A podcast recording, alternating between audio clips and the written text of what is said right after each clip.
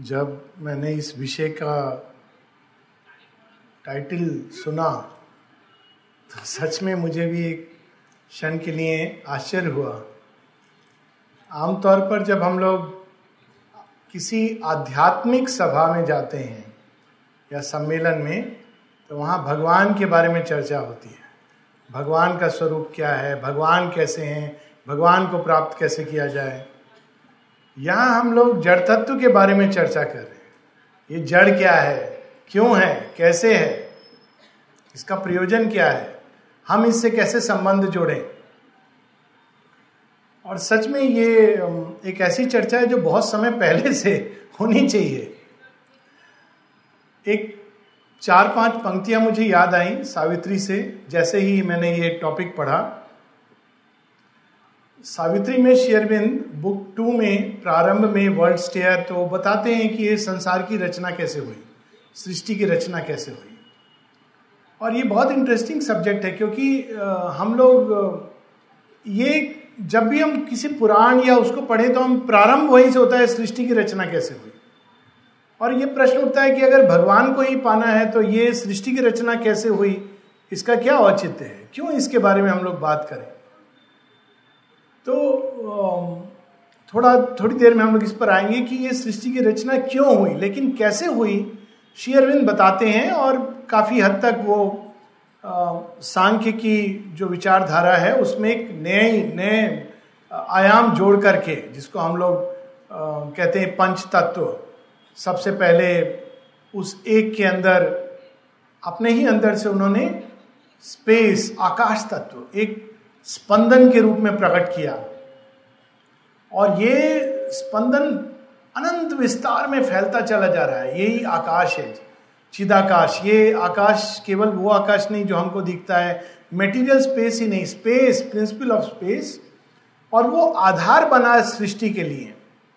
उसी के वो हम कह सकते हैं कि वो मैटर की प्योर अवस्था है। जड़ तत्व की जो सबसे शुद्ध अवस्था है। ट्रू मैटर प्योर मैटर आकाश तत्व लेकिन उसकी समस्या ये थी कि वो उसमें से अनेकों अनेकों फॉर्म निकलने हैं, क्योंकि एक को हम बहुश्यामी ये ओरिजिनल संकल्प है। तो वो तो एक स्पंदन है जो विस्तार में फैलता चला जा रहा है।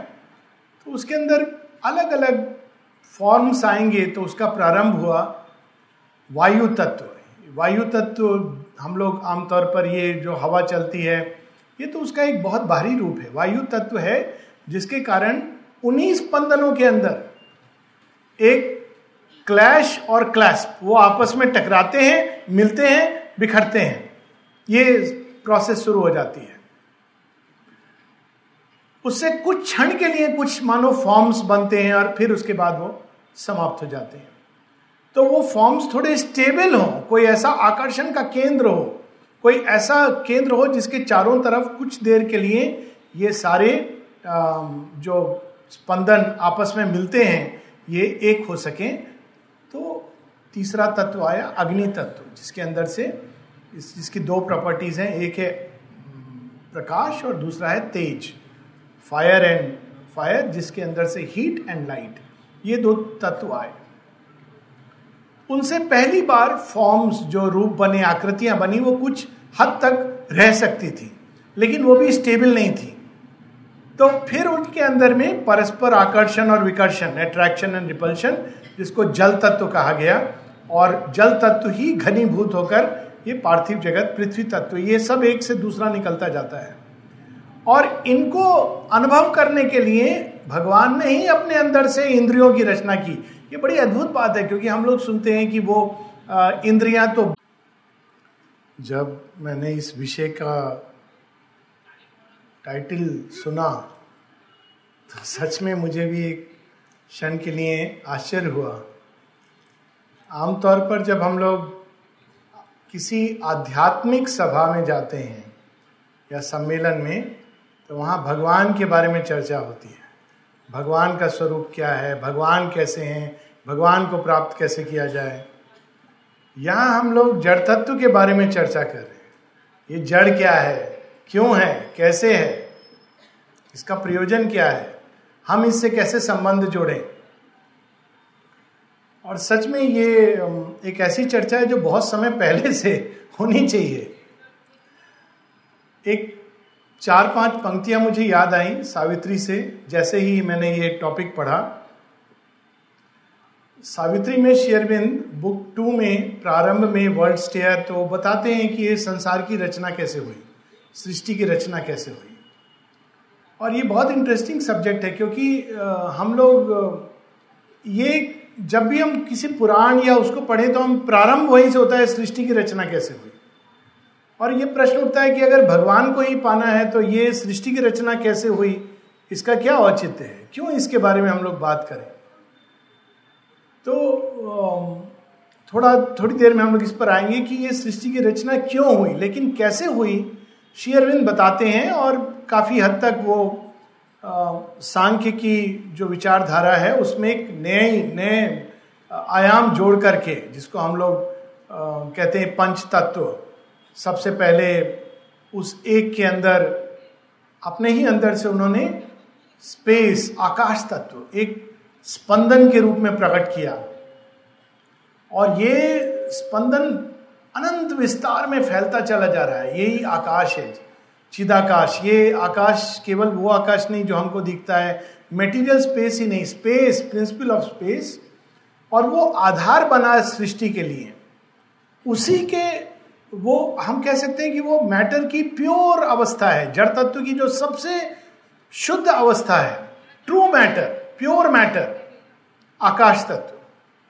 लेकिन उसकी समस्या ये थी कि वो उसमें से अनेकों अनेकों फॉर्म निकलने हैं, क्योंकि एक को हम बहुश्यामी ये ओरिजिनल संकल्प है। तो वो तो एक स्पंदन है जो विस्तार में फैलता चला जा रहा है। तो उसके अंदर अलग अलग फॉर्म्स आएँगे तो उसका प्रारंभ हुआ वायु तत्व। वायु तत्व हम लोग आमतौर पर ये जो हवा चलती है, ये तो उसका एक बहुत भारी रूप है। वायु तत्व है जिसके कारण उन्हीं स्पंदनों के अंदर एक क्लैश और क्लैश वो आपस में टकराते हैं, मिलते हैं, बिखरते हैं। ये प्रोसेस शुरू हो जाती है। उससे कुछ क्षण के लिए कुछ, मानो फॉर्म्स बनते हैं और फिर उसके बाद वो समाप्त हो जाते हैं। तो वो फॉर्म्स थोड़े स्टेबल हो, कोई ऐसा आकर्षण का केंद्र हो, कोई ऐसा केंद्र हो जिसके चारों तरफ़ कुछ देर के लिए ये सारे जो स्पंदन आपस में मिलते हैं, ये एक हो सके। तो तीसरा तत्व आया, अग्नि तत्व, जिसके अंदर से जिसकी दो प्रॉपर्टीज़ हैं, एक है प्रकाश और दूसरा है तेज। फायर एंड फायर जिसके अंदर से हीट एंड लाइट ये दो तत्व आए। उनसे पहली बार फॉर्म्स जो रूप बने, आकृतियाँ बनी, वो कुछ हद तक रह सकती थी, लेकिन वो भी स्टेबल नहीं थी। तो फिर उनके अंदर में परस्पर आकर्षण और विकर्षण अट्रैक्शन एंड रिपल्शन जिसको जल तत्व कहा गया, और जल तत्व ही घनीभूत होकर ये पार्थिव जगत, पृथ्वी तत्व, ये सब एक से दूसरा निकलता जाता है। और इनको अनुभव करने के लिए भगवान ने ही अपने अंदर से इंद्रियों की रचना की। ये बड़ी अद्भुत बात है, क्योंकि हम लोग सुनते हैं कि वो इंद्रियाँ तो भ्रम पैदा करती हैं, इंद्रियों को तो खत्म कर देना चाहिए। लेकिन शेरविंद एक जगह अपने पत्र में लिखते हैं कि इंद्रियों को समाप्त कर देना, ड्राई कर देना, सुखा देना, ये हमारे योग का मार्ग नहीं है। हमारे योग का मार्ग है उनको रिफाइन करते हुए डिवाइज करना, ये बहुत ही अलग है, क्योंकि भगवान भी जब अनुभव करते हैं इस संसार का अपना ही तो वो किसी न किसी इंद्रिय के माध्यम से करते हैं, किसी भी रूप को। तो आकाश तत्व के लिए श्रवण इंद्रिया, वायु तत्व के लिए टेस्ट टेस्ट नहीं smell smell comes with earth अग्नि तत्व, विद्युत, फिर जल तत्व के लिए टेस्ट और पृथ्वी तत्व के लिए स्मेल और वायु तत्व के लिए टच तो ये सारी इंद्रिय बनी जो अग्नि तत्व के लिए साइट देखने की शक्ति.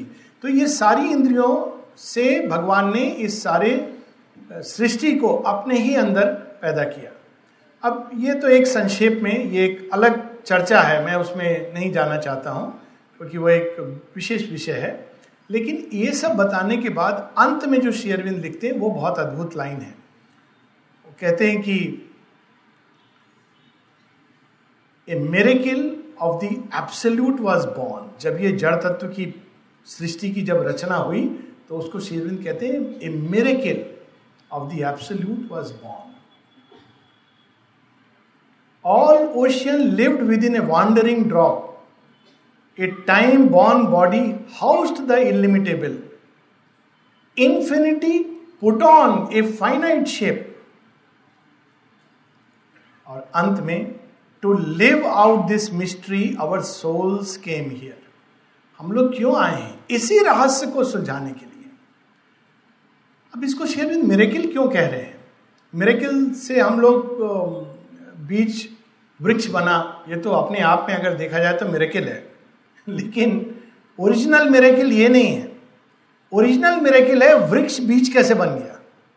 पूरी शक्ति को उसने एक छोटे से केंद्र में, एक एटम के अंदर, एक इलेक्ट्रॉन के अंदर, उससे भी नीचे क्वांटम कैसे उसने अपनी पूरी शक्ति को, ऊर्जा को, ज्ञान को, हम लोग सोचते हैं कि ये जड़ तत्व है, इसमें कैसा ज्ञान छिपा है?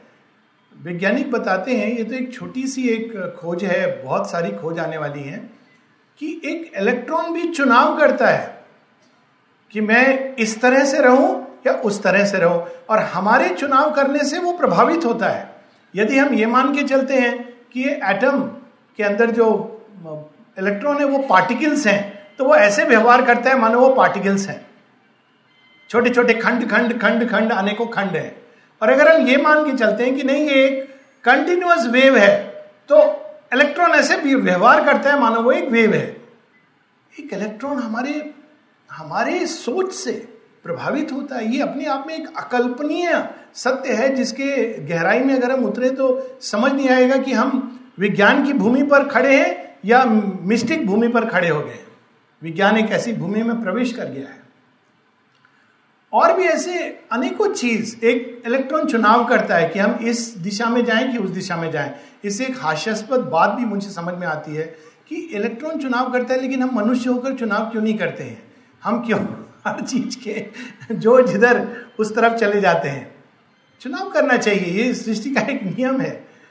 तो इसकी रचना क्यों हुई? क्यों ये मेरेकिल हुआ कि जो अनंत है, इसको एक रिडिल के रूप में भी कहा गया है दो रिडिल एक इंडियन थॉट की रिडिल है और एक वेस्टर्न थॉट की रिडिल है। इंडियन थॉट की जो रिडिल है पहली है वो ये है कि आ, क्या भगवान पूरी तरह असक्षम बन सकता है? अब देखिए ये क्वेश्चन बहुत गुगली है। अगर हम बोलेंगे हाँ तो जो सर्व सक्षम है वो असक्षम भी है। और अगर हम बोलेंगे ना तो सर्व सक्षम नहीं है, क्योंकि कुछ ऐसा है जो वो नहीं कर सकता है। तो ये इट्स ए गुगली क्वेश्चन बन सकता है, और बन गया है। ऐसी बहुत सारी कहानियाँ हैं जो हमारे पुराणों में आती हैं। और वेस्टर्न कंटेक्स्ट में इस पहेली को दूसरे ढंग से कहा गया है। प्लेटो के सिद्धांतों में है कि एक बच्चा प्रार्थना कर रहा था, उसको बहुत भूख लगी थी। तो बच्चा है, पेड़ पर चढ़ नहीं सकता है, पेड़ के नीचे बैठा है। तो क्या करेगा? प्रे कर रहा है कि सेब तो लटका हुआ है, मैं चढ़ नहीं सकता हूँ। हे प्रभु, सेब गिर जाए। वो प्रार्थना कर रहा है तो सेब गिर जाता है। अब दार्शनिक ये प्रश्न करता है, सेब क्यों गिरा? बच्चे की प्रार्थना के कारण? या सेब इतना राइप हो गया था कि उसको गिरना ही था, स्वाभाविक था? या गुरुत्वाकर्षण शक्ति के कारण? ये, समस्या ये है कि विज्ञान इन चीज़ों को या तो ये या वो करके देखता है। किंतु ये सब एक ही कड़ी के हिस्से हैं, जिसको हम भगवान कहते हैं और जिसको हम जड़ कहते हैं, जिसको हम सर्व सक्षम कहते हैं, जिसको हम असक्षम कहते हैं, जिसको हम सर्व चैतन्य कहते हैं और जिसको हम जड़ अवस्था कहते हैं, ये सब एक ही सत्य के अलग अलग अलग अलग चरण हैं। और जब हम सृष्टि को इस टोटैलिटी से देखते हैं, तब लगता है कि तब हमको पता होना चाहिए कि ये बनी क्यों? एक ही भगवान ने बनाई है, ये कोई अलग किसी की रचना नहीं है। इसीलिए इतना अद्भुत है, जड़ तत्व के अंदर प्रवेश करें, एक और उसके अंदर अपूर्व ऊर्जा है, जो कई तरह से हम लोग उपयोग करते हैं। और दूसरी ओर अगर हम देखें तो बिल्कुल जड़ अवस्था है। और उसी तरह उसकी उपयोगिता भी अलग अलग है। एक दृष्टि से पत्थर पड़ा है, जब चेतना बहुत क्रूड होती है तो क्या करता है व्यक्ति? कहता है, इस पत्थर को मैं रख लेता हूँ पास में। मेरा पड़ोसी अगर कुछ गड़बड़ करेगा तो मैं उसको मारूँगा।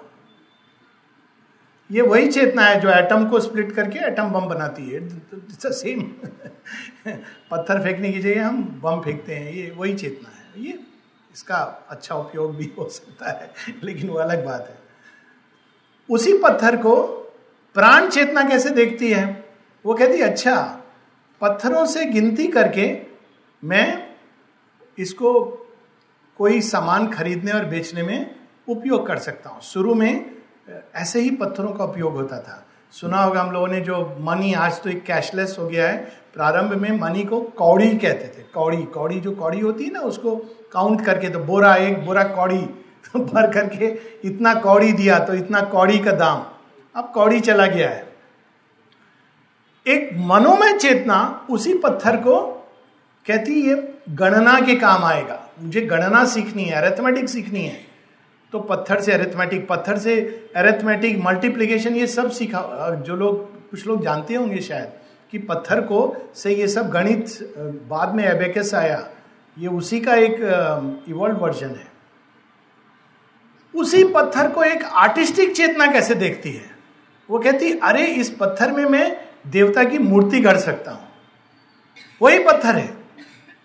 तो उसमें देवता की मूर्ति गढ़ता है और जब मूर्ति गढ़ता है तो एक अद्भुत रचना होती है सौंदर्य की। उसी पत्थर को एक मिस्टिक चेतना स्पिरिचुअल चेतना, वो कहती है, मूर्ति तो गढ़ दिया लेकिन मैं इसमें भगवान को स्थापित करूँगा। तो हमारे मंदिरों में ये पुरानी परंपरा थी, प्राण प्रतिष्ठा की। तो पत्थर था, लेकिन मूर्ति के अंदर जब एक योग्य व्यक्ति, एक एक व्यक्ति जो आध्यात्मिक चेतना की तरफ़ खुला है, जब वो उपासना करता था तो भगवान की ऊर्जा उस पत्थर के अंदर समाहित हो जाती थी। और वो तब तक रहती थी, जब तक कोई, वो व्यक्ति के जाने के बाद भी रहती थी, जब तक लोगों के अंदर ये श्रद्धा थी कि ये प्राणवंत है। ऐसी जागृत मूर्तियाँ, जागृत स्थान हम सब जानते हैं।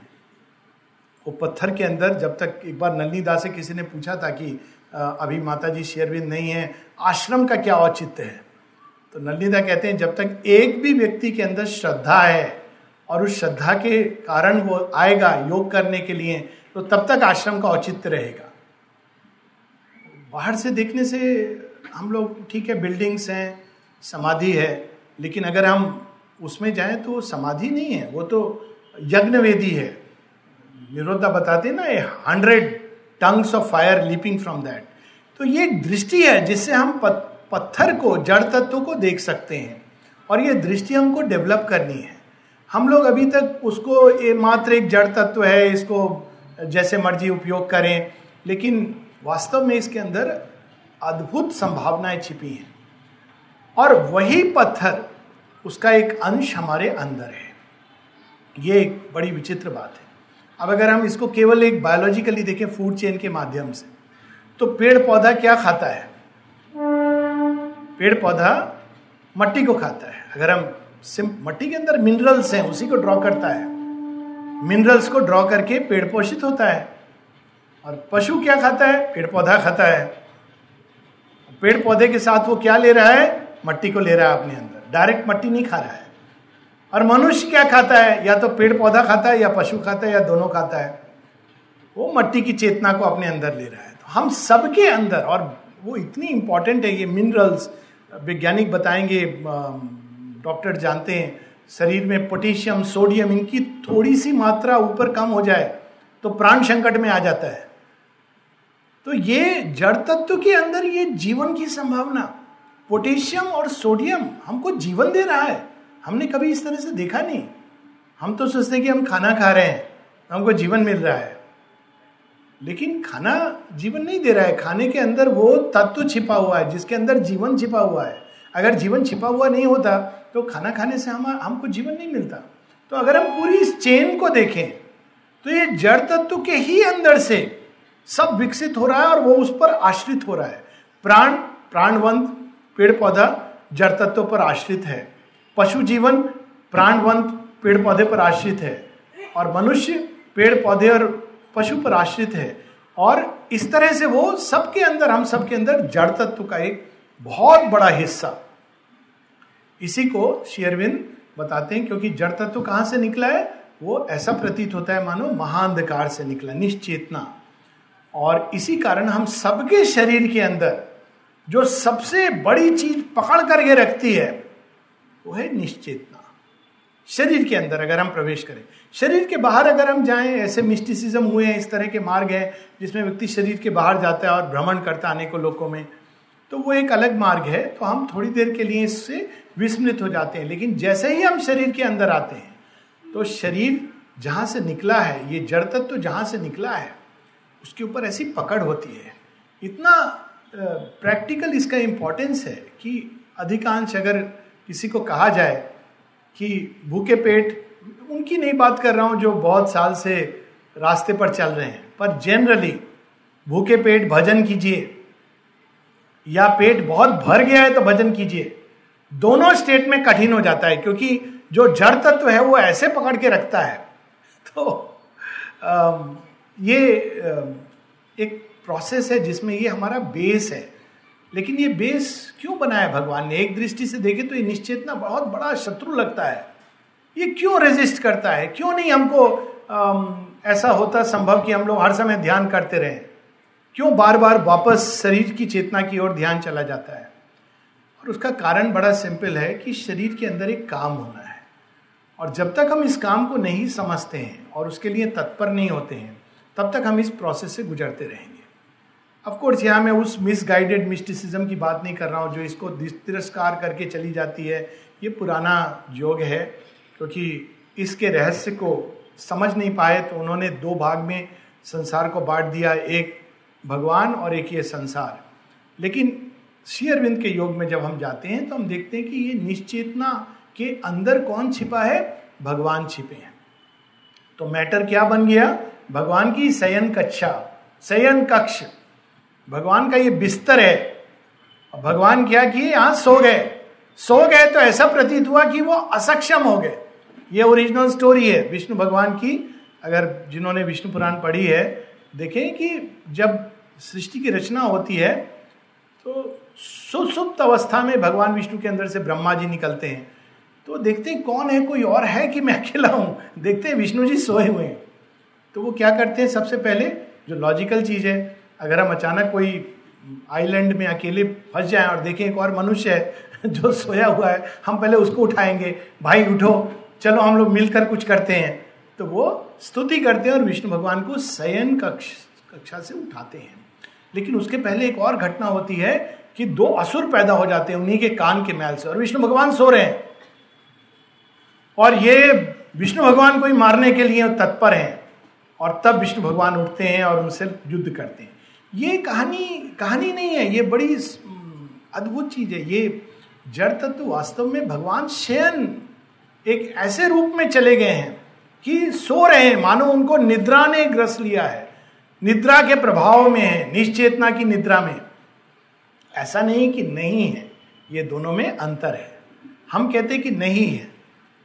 ये हमारी भूल है।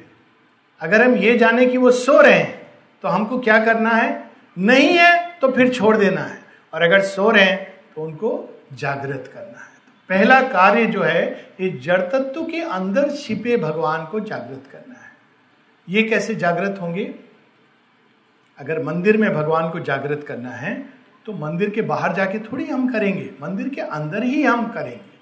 जहाँ भगवान की मूर्ति वहीं करेंगे। इसीलिए इस योग में शरीर को छोड़कर जगह जगह हम लोग अक्सर सुनेंगे ऐसी कहानियाँ हैं महात्माओं की, कि वो शरीर के बाहर निकलकर यहाँ विचरण करते थे, वहाँ विचरण करते थे, अनेकों लोगों में जाते थे। ये हम लोगों का योग नहीं है।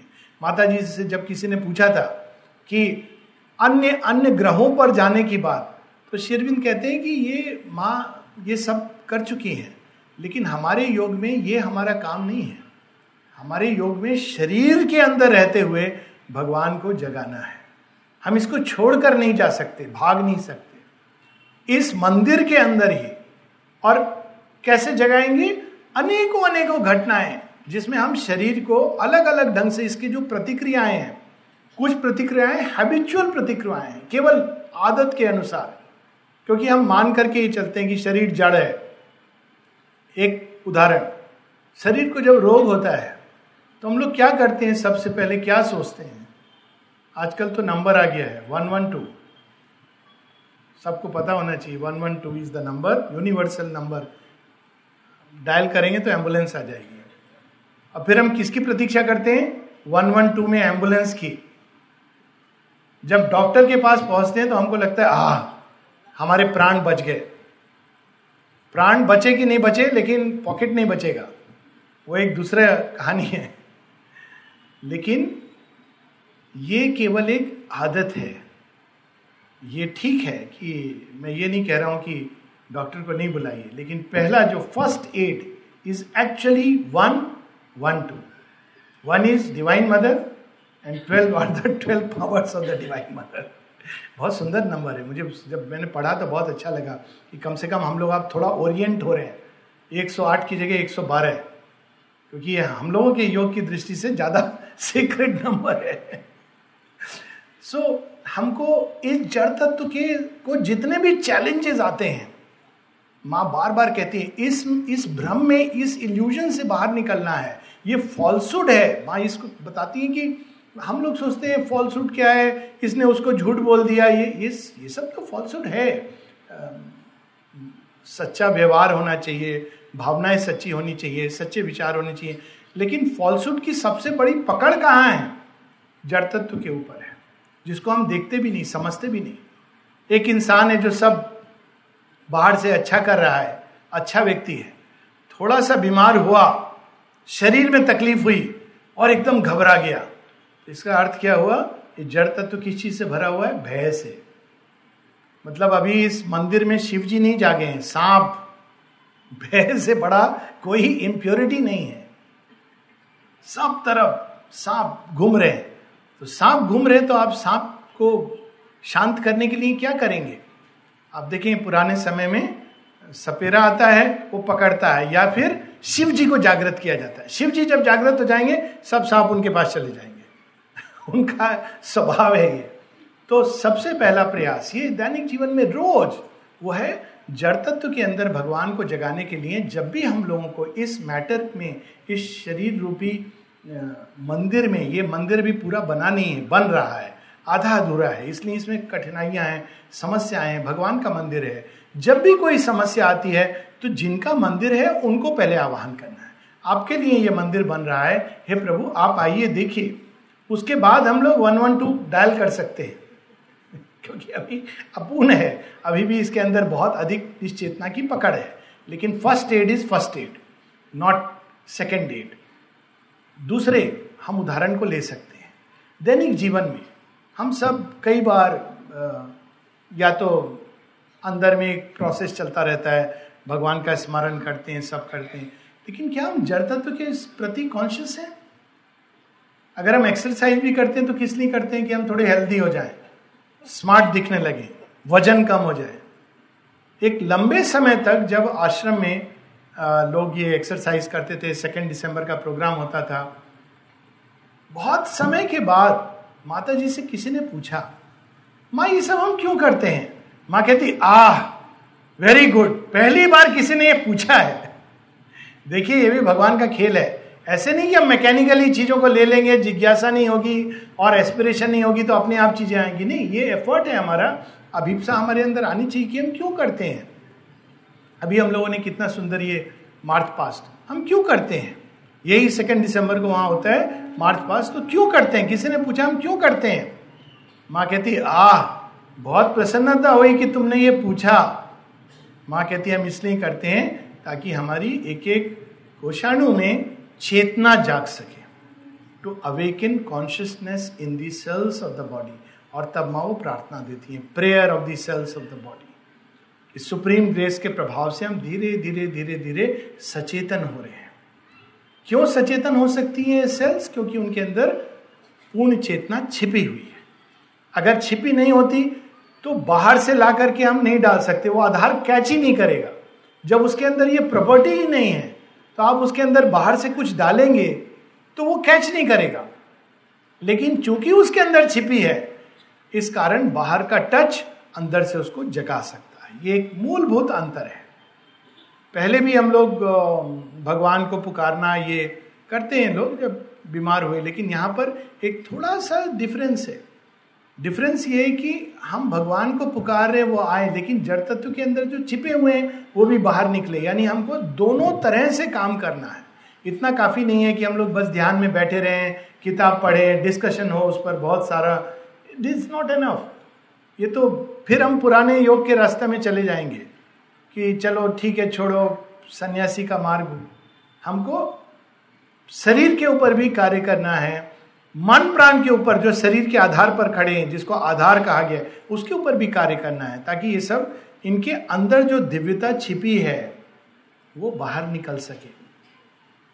एक बड़ी सुंदर हिंदी में प्रार्थ, संस्कृत में प्रार्थना है, असदो माँ सदगम्या, तमसो माँ ज्योतिर्गम्या, मृत्यु और माँ अमृतम गम्या। और इसका जो ट्रेडिशनल मीनिंग है, वो यही है कि असद से सद की ओर। अंधकार से प्रकाश की ओर, मृत्यु से अमृतत्व की ओर। लेकिन इसका एक दूसरा अर्थ भी इन्हीं वर्ड से हम निकाल सकते हैं। असद, जो असद प्रतीत हो रहा है, उसके अंदर जो सद छिपा हुआ है, बाहर आए। असदो माँ सदगम्या, जो उसके अंदर जो सद वस्तु है बाहर आए। तमसो माँ ज्योतिर्गम्या, जो ज्योति इस तमस के अंदर छिपी हुई है, सोई हुई है, वो फिर से प्रज्वलित हो। मृत्यु और माँ अमृतम गम्या। मृत्यु के गर्भ में जो अमृतत्व का बीज सो रहा है, वो फिर से जागे। शायद यही कहानी कहानी के रूप में हम लोग परीक्षित की कहानी में देखते हैं। परीक्षित एक बहुत विचित्र जीव है। विचित्र जीव है।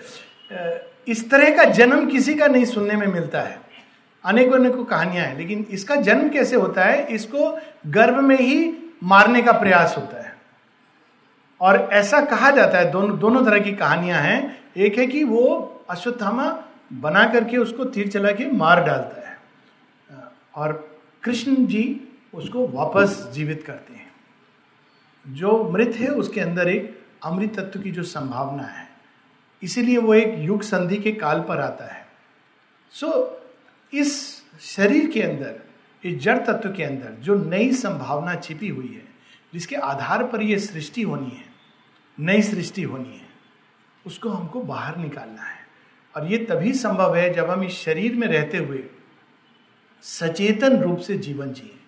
शरीर छोड़कर नहीं, मृत्यु के बाद ये रिटायरमेंट प्लान नहीं है कि ठीक है, अब हो गया हमारा उम्र।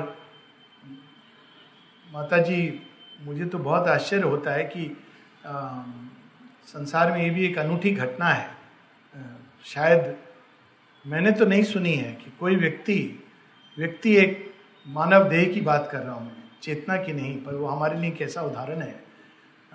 जनरली लोग पचास साठ के बाद बोलते हैं हो गया हमारा काम। अब हम रेस्ट लेके एंजॉय करेंगे। बच्चे लोग तुम लोग करोगे अब काम। हो गया मेरा काम। डिपेंडेंसी फिर हम परेशान होते हैं कि बच्चे अगर नहीं करते हैं तो। ये बड़ी अजीब अवस्था है। क्यों हम इस तरह का सोच लेके जीते हैं कि हम डिपेंडेंट हो जाएँगे? ये ज़रूरी नहीं है। We we can grow in a way कि हम कभी डिपेंडेंट नहीं हो, बच्चों के ऊपर या किसी के ऊपर। खैर, फिर जब सत्तर अस्सी हो जाता है तो फिर हम वेट करते हैं कि अब अब हमको समाधि लेना है। अब कब बुला रहे हो भगवान? हमारा कंप्लीट ऑर्गन ट्रांसप्लांट का हमारा टाइम आ गया। फिर से बच्चा रूप में या जो भी आपके अंदर समा जाना है। माता जी 91 में, उसके पहले भी अगर देखा जाए 1955 में एक ट्रस्ट की स्थापना करती हैं। उसके पॉलिटिकल वो पौंडीचेरी इंडिपेंडेंट हो गया था। पर वो 62 के बाद बाहर भी नहीं आती। क्यों? Because she wants to do a more important work एक ऐसा काम है जो उनको करना है अब जिसके लिए डिले हो रहा है मोर इंपॉर्टेंट वर्क और इस कारण 62 में हम देखते हैं कि माता जी उस काम में लग जाती है। और 1968 में क्या करती है? 1968 में अगर हम माता जी की आयु देखें 90 ईयर्स 1968 में कभी हमने सुना है कि 90 वर्ष की आयु में कोई एक नया प्रोजेक्ट प्रारंभ करता है। और क्या प्रोजेक्ट कोई छोटी मोटी कंपनी दुकान की स्थापना नहीं है। यूनिवर्सल टाउनशिप बहुत प्रेरणा मिलती है। मैं तो जब ये देखता हूँ कि माँ ने 90 इयर्स की एज में एक यूनिवर्सल टाउनशिप का प्रोजेक्ट स्टार्ट किया। ये कैसा अध्यात्म है? आध्यात्मिक व्यक्ति तो हमने सुना है, सलाह देते हैं कि नहीं, अब आप 90 हो गया। सब समय ध्यान में रहिए। समाधि ले लीजिए। क्यों उन्होंने स्टार्ट किया? ये क्योंकि ये सृष्टि है, इसका एक प्रयोजन है। माँ कहती है ह्यूमन यूनिटी केवल हम योग में कुछ प्राप्त करने काफ़ी नहीं है। ह्यूमन यूनिटी और ह्यूमन यूनिटी के बीच में सबसे बड़ी बाधा क्या है? यही निश्चेतना। यही जो डिवीज़न है, जो बाहर से हमको सब भिन्न भिन्न दिखता है। अरे, उसका रंग रूप हमसे अलग है। सबसे क्रूड तो ये मानसिकता है। मैं गोरा हूँ, वो काला है, ये भूरा है ये सफ़ेद है अलग अलग है। उसके बाद सुपीरियोरिटी का भाव।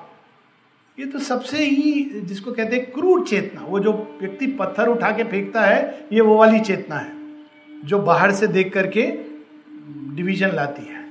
फिर भाषा, प्रांत, इसके आधार पर जब हम चीज़ों को बांटते हैं। क्यों बांटते हैं? ये भी हमारी पार्थिव चेतना है, बाहर से। अरे, उसकी भाषा हमसे अलग है।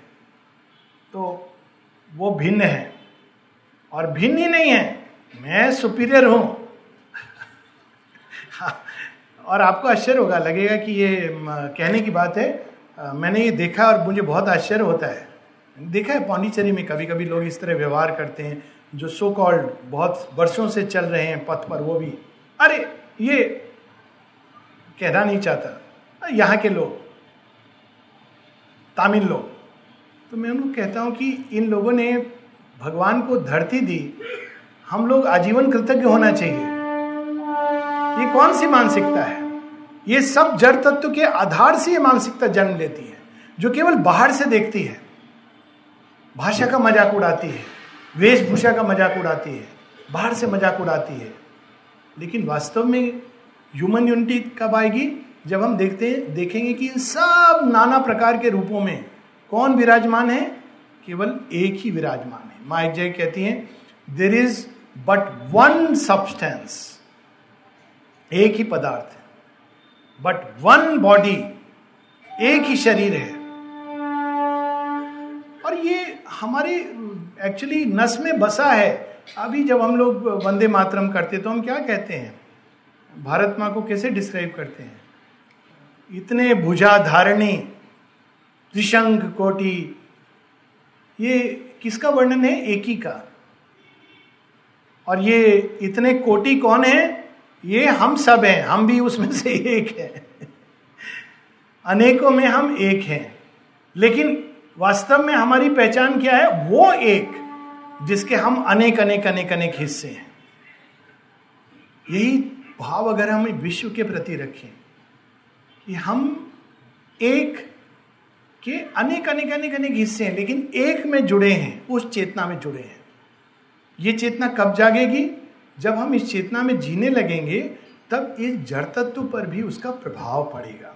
हम इस चीज़ को नहीं समझ पाते हैं कि हमारे विचार, भावना एटीट्यूड्स का मैटर पर प्रभाव पड़ता है। लंबा समय लेता है। जड़ तत्व की यही समस्या है और यही उसकी गुड क्वालिटी भी है। समस्या क्या है? एक लंबा टाइम लेता है कोई चीज़ को पकड़ने के लिए। आप देखेंगे कि जब टाइपिंग सीख रहे हैं तो एबीसीडी का हमारा ज्ञान चेंज हो जाता है। वो सीक्वेंस नहीं है। एबीसीडी ही अभी सीक्वेंस नहीं अलग सीक्वेंस है। आपको सीखना है वो फिर से। लेकिन एक बार सीख लेते हैं तो आप बात कर रहे हैं और टाइपिंग कर रहे हैं। एक बार जड़ तत्व के अंदर कोई चीज़ चली जाती है तो वो निकलती नहीं है। और इसीलिए इतनी इंपॉर्टेंस है हैबिट्स की। एक बार आपने इसको डाल दिया एक पर्टिकुलर वे में, ये सब इसी योग का एक हिस्सा है। तो वो फिर ऑटोमेटिकली वो करेगा। एक ऐसा ये टाइपराइटर है जिसके अंदर चला गया ये नॉलेज जो हम डालते हैं, चाहे भय हो या फेथ हो, जो भी हम इसके अंदर डालते हैं। एक बार उसने उसको पकड़ लिया तो वो उसको छोड़ता नहीं है और उसी हिसाब से चलता है। तो हम सबको ये देखना है कि इस जड़ तत्व के अंदर, इस बॉडी के अंदर हम क्या डाल रहे हैं और क्या डाल रहे हैं, केवल भोजन नहीं डाल रहे हैं। भोजन पर बहुत लोग नियंत्रण रखते हैं। हम ये खाएँगे, वो नहीं खाएँगे, लेकिन साथ में भय डाल रहे हैं, हम ये नहीं खाएँगे, ये खाने से हम बीमार हो जाएँगे। तो क्या हुआ? आपने खाना हेल्दी रखा, लेकिन थॉट अनहेल्दी रखा। इस बात की बहुत बार चर्चा हो चुकी है कि कैसे पानी के ऊपर भी लोगों ने प्रयोग किए हैं। मैं नहीं बोल रहा हूँ, ये सबको मालूम है प्राय जैपनीज साइंटिस्ट ने प्रयोग किया कि जो हमारे विचार होते हैं, भावनाएँ होती हैं उसका जल के ऊपर, जल बिंदु के अंदर प्रभाव होता है। जैसे हमारी भावना होती है, उसका प्रभाव होता है। अगर हम जल को कहते हैं, तुम बहुत अच्छे हो। तो जल ऐसे भी व्यवहार करता है कि उसके अंदर फोटोग्राफ लेंगे तो क्रिस्टल्स एक हार्ट की तरह बन जाते हैं। अगर जल को कहते हो, पानी बॉटल को यू आर बैड तो वो वैसा बन, बिखरा हुआ खंडित हृदय। और जल को अगर हम कोई मंत्र उच्चारण करते हैं तो वो एक रेडियंट हार्ट का रूप ले लेता है। तो हम इस शरीर के अंदर रहते हुए कैसे विचार, कैसी भावनाएँ रखते हैं, उसका शरीर पर प्रभाव पड़ता है। ये पूरा एक योग है। ये केवल अपने स्वास्थ्य के लिए हमको नहीं करना है, बल्कि इस शरीर को भगवान का मंदिर बनाने के लिए करना है। क्योंकि अगर मंदिर बनाना है तो उसको साफ़ करना होगा। कितनी सारी चीज़ें हैं इस सेल्स के अंदर गई हुई हैं जिसकी हम कल्पना नहीं कर सकते सांप, बिच्छू डायनासोर ये खत्म नहीं हुए हैं इस ज, इसके अंदर हैं। इसका एक प्रमाण थोड़ा सा हेडेक हो रहा हो। और कोई आप सब पता है समता शांति माता जी सब हेडेक हो रहा है कोई आकर के कहता है अच्छा वो थोड़ा बताना। तो क्या एक रिएक्शन होता है? मालूम नहीं देख नहीं रहे हो अभी। इरिटेटेड होकर लोग व्यवहार करते क्यों? क्योंकि वो जड़ तत्व ने बाँध लिया ये बंधन है। हेडेक को अपनी जगह रखिए। व्यवहार दूसरी जगह रखिए। एटीट्यूड ये तो वही तो मौका है। ये योग का वही तो अवसर है। हेडेक हो रहा है, उस समय हमारा जो इंस्टेंट रिएक्शन है, ये अवसर आते हैं, इस योग में बहुत सारे अवसर आते हैं। हमारा एक रिएक्शन होगा। ऐसा नहीं कि एक दिन में खत्म होगा। लेकिन हमको ये स्मरण कराना है कि नहीं, ये सही नहीं था, उचित नहीं था।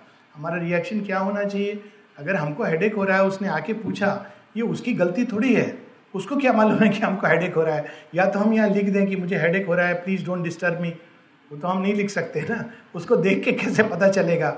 और अगर उसने पूछ लिया कुछ तो कोई बात नहीं। है माता जी का अगर हम देखें जीवन, कैसे उन्होंने जड़ तत्व के ऊपर वॉट इज़ सुप्रीमेसी और right up to the last scene of the great drama of our life घंटों खड़ी रहती थी माँ, पाँव फूल जाते थे। तो किसी ने चंपक लाल जी माता जी को कहते हैं, माँ, आपके पाँव फूल रहे हैं, आप इतना नहीं स्ट्रेन लिया कर। माँ कहती हैं but I have come for that अभी बात हो रही थी, प्रसाद जी बता रहे थे कि कैसे प्रपति जी ने जगह जगह जाके पार्किंसंस में कहाँ कहाँ जाके काम किया, ऐसे एक से एक रहे हैं आश्रम के लोग। और जगह जगह हैं, केवल आश्रम में नहीं है जगह जगह जो इस तरह काम करते हैं। पर हम लोग का सबसे बड़ा उदाहरण सीमा, किस तरह से उन्होंने काम किया है। And towards the latter part अगर आप संस्मरण पढ़ेंगे चंपक जी का, दादा का तो माँ क्या कहती है बार बार make me walk make me walk make me walk सिंगनी की तरह। क्यों? वॉक की क्या स्पेशलिटी है? क्योंकि जो पाँव है, वो निश्चेतना की सबसे अधिक पकड़ पाँव पर होती है। आप देखेंगे कि सबसे पहले कौन सी चीज़ बुरी होती है मनुष्य के अंदर? थकान शुरू होती, चल नहीं पा रहे हैं। कहते, मन तो है हमारा वॉकिंग का, लेकिन चल नहीं पा रहे हैं। इस थॉट को एंटरटेन मत कीजिएगा। ये एक फ्री एडवाइस है। चलते रहिए, यही एक सेफ्टी है। घुटना में पेन हो रहा है चलते रहिए ठीक हो जाएगा। और किसी बहाने से नहीं चल रहे हैं क्यों मेरा घुटना में दर्द है वो पक्का घुटना से चढ़ करके पेट में आएगा। फिर आप बोलेंगे पेट में दर्द है इनडाइजेशन है। फिर आप विचित्र अवस्था में होंगे इनडाइजेशन है डॉक्टर बोलेगा चलिए तो इनडाइजेशन ठीक होगा।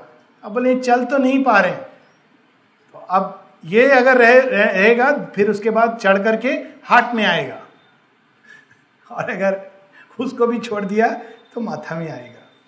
See actually you see the ageing process start from there पहला साइन जो दांत गिरना, बाल पकना नहीं होता है हल्का दर्द शुरू होता है पाँव के अंदर क्यों जड़ तत्व का पकड़ जो निश्चेतना है, वहाँ एंकिल और नी को पकड़ करके रखता है। माँ क्या कहती make me walk I refuse the slavery old slavery और ये कैसे ये स्लेवरी जाती है उसका भी सावित्री में बहुत सुंदर वर्णन है। बुक वन कैंटो टू में पूरा लंबा पैसेज है अंत में। आ, कहते हैं all now seems nature's mast machinery एक दृष्टि से देखे तो लगता है सब मशीन है यंत्रवत सब चल रहा है अनकॉन्शियस एक डिवाइस है चलती जा रही है चलती जा रही है चलती जा रही है। एक हार्ट है जो बीट करता है तो भावनाएँ जन्म लेती हैं। हार्ट बीट बढ़ गई तो भावनाएँ भय की या एक्साइटमेंट की जन्म लेंगी। हार्ट बीट स्लो हो गई तो एक पीसफुल फीलिंग अंदर आएगी। ब्रेन है जिसके अंदर वो जो जितने भी न्यूरॉन्स हैं वो विचारों को जन्म दे रहे हैं। एक दृष्टि से अगर देखें, लेकिन शेयरविंद अंत में कहते हैं but wisdom comes light grows within एक फिर ज्ञान आता, अंत में कि ये नेचर की मशीनरी नहीं है। Our soul steps back and sees the light supreme हम तो ये सोच रहे थे ये प्रकृति का खेल है, लेकिन प्रकृति कौन है? वो वास्तव में भगवान का ही काम कर रही है। वो हमको भ्रमित नहीं कर रही है। लेकिन केवल ये समस्या है कि उसके पास करोड़ों वर्ष है, जल्दी में नहीं है। ये बस प्रॉब्लम है। वो कहती, कोई बात नहीं है, मैं कर रही हूँ आपका काम। मुझे थोड़ा खेलने दो एंजॉय करने दो। जैसे आप किसी बच्चे को बोलें कि जरा पत्थर तुम भी ले जाओ। तो क्या करेगा? ले जाएगा, दो चार पत्थर, मज़ा आ रहा है। फिर कोई और बच्चा मिल गया तो उसके साथ तो बात कर रहा है, फिर ले जा रहा है। तो ये एक लंबे समय वो भी वही काम कर रही है। हमको इस काम को एक्सेलरेट करना है। यही यही हमारा। और कैसे एक्सेलरेट करना है? प्रकृति के अंदर जो महाशक्ति छिपी है, उनके साथ जुड़ करके, हर एक चीज़ में जुड़ करके। ये तो योग का एक बेसिक प्रोसेस है जो हम सब जानते हैं और करते भी हैं। लेकिन जड़ तत्व की प्रोसेस में भी but wisdom comes and light grows within our soul steps back and sees the light supreme a consciousness stand behind the brute machine शरीर को ब्रूट मशीन लेकिन उसके पीछे क्या? कौन खड़ा है? परम चेतना खड़ी है। कॉन्शियसनेस स्टैंड्स उससे संपर्क साधना और शरीर के अंदर उसका आवाहन करना। शरीर के अंदर रहते हुए, सारे कर्म करते हुए उनका आवाहन करना। और उसका कोई लिमिट नहीं है, चाहे बाहर है, कोई भी कर्म कर रहे हैं, स्नान कर रहे हैं, बाथरूम में, सब जगह। श्री अरविंद ने भगवान को लिबरेट कर दिया। ये हम लोगों ने भगवान को कैद कर दिया था। कहाँ? मंदिर के अंदर, मस्जिद के अंदर, गिरजाघर के अंदर। वहाँ भगवान है। बेडरूम में भगवान नहीं है, ऑफ़िस में भगवान नहीं है, बाथरूम में तो बिल्कुल नहीं है। जब मैं छोटा था, कहते बाथरूम का अंदर भगवान का नाम लेना पाप है। मैं पूछता था, क्यों पाप है? सब जगह बाथरूम में क्यों नहीं है? तो जब माँ शेरविंद की तरफ़ मुड़ा तो एक विद्रोही कार्य किया, उस समय मुझे लगता था, बाथरूम के अंदर मैंने माता जी का चित्र लगाया बाथरूम में भी बैठूँगा तो देखूँगा वाई नॉट है ना, ये एक सोच होती थी ना हम लोग कि, भगवान का एक जगह है और दूसरा जगह नहीं है। अगर सतत स्मरण करना है तो क्या हम एक जगह निर्धारित करेंगे? क्या हम एक पर्टिकुलर गतिविधि में निर्धारित करेंगे? तो ये इस योग का एक विशाल भूमि है और वो एक एक यहाँ तक शेरविंद कहते हैं even our most mechanical activities और वहाँ ये वर्ड यूज़ करते हैं सच एज लिविंग्स एंड जो हम परिष्कार हो रहा है हमारे अंदर से। उन सब में हमको भगवान को स्मरण करना है, ना केवल स्मरण करना, उनको ऑफ़र करना है। और तब ये धीरे धीरे धीरे देह के अंदर ये रूपांतरण संभव होगा। Miracle of the absolute was born इसी देह को मंदिर बनना है और इस सृष्टि में जड़ तत्व को आधार बनाकर भगवान मंदिर बनाना चाहते हैं। और उस मंदिर में, प्रत्येक मंदिर में देव की स्थापना वही परम माँ जननी की स्थापना। ये हम लोगों का काम है। और शेयरबिंद हम लोगों को इस प्रश्न को जो हम कभी नहीं उठाते थे, उस प्रश्न को स्मरण करा रहे हैं कि तुम लोग भगवान को तो स्मरण करते हो, लेकिन तुम जड़ तत्व को भूल गए हो। इसीलिए भारतवर्ष गुलाम हुआ। बाहर में वो भगवान को भूल गए, जड़ तत्व को स्मरण रखा। तो उनके पास जड़ तत्व की शक्ति, वो एक दूसरा मार्ग है। रावण भी जानता था कि जड़ तत्व के अंदर शक्ति है, इसलिए उसने सीता माँ का हरण किया था। सीता माँ कौन है? धरती से भूमिजा है, जड़ तत्व की शक्ति है। जगत जननी ही जड़ बन गई है। लेकिन रावण को मालूम है कि ये अगर मुझे वरण कर लेंगी तो मैं जो मिसिंग है, केवल त्रिलोक का राजा बनाऊँ लेकिन अल्टीमेट किंग तो मैं तभी बनूँगा जब वो मुझे वरण करेंगे। लेकिन माँ सीता क्या कहती हैं? तुम मुझे बलपूर्वक वर्ण नहीं कर सकती। ये असुर भूल करता है। वो इस शक्ति को बलपूर्वक निकालना चाहता है। लेबोरेटरी में प्रयोग करके शक्ति निकालेगा, लेकिन फिर भी वो उसको जड़ और मैं ईगो में, अहंकार में प्रयोग करूँगा। बहुत भयानक चीज़ है। ये सदैव स्मरण, हम सबको रखना चाहिए।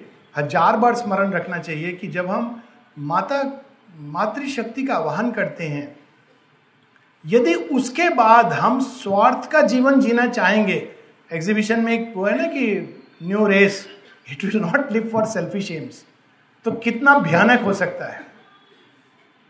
नहीं आवाहन कर रहा है व्यक्ति, कोई बात नहीं, वो एक अज्ञान का जीवन है। आवाहन करने के बाद अगर हम स्वार्थ और अहंकार का जीवन जी रहे माता जी शेयरविंद क्या कहते हैं? But thrice woe to those are strong and ready yet waste the force और मिस यूज़ द मोमेंट वो बहुत भयानक चीज़ है। क्योंकि वो शक्ति अगर आएँगी, अगर आ गई, और उसने, उन्होंने देखा कि ये क्या जीवन में जी रहा है व्यक्ति तो वही जो गौरी है, एक क्षण में काली बन जाती है। और उसके बाद क्या होता है, ये हम सब जानते हैं। तो उनको शिव भी शांत नहीं कर पाते। सो ये स्मरण रखते हुए, ये सब इसी एक चीज़ का हिस्सा है। कई बार लोग कहते हैं हाँ ये स्वार्थ से मुक्ति, ईगो से मुक्ति है तो सब योग में है। हाँ है कुछ हद तक, लेकिन प्रयोजन अलग है। प्रयोजन है कि मोक्ष पाना।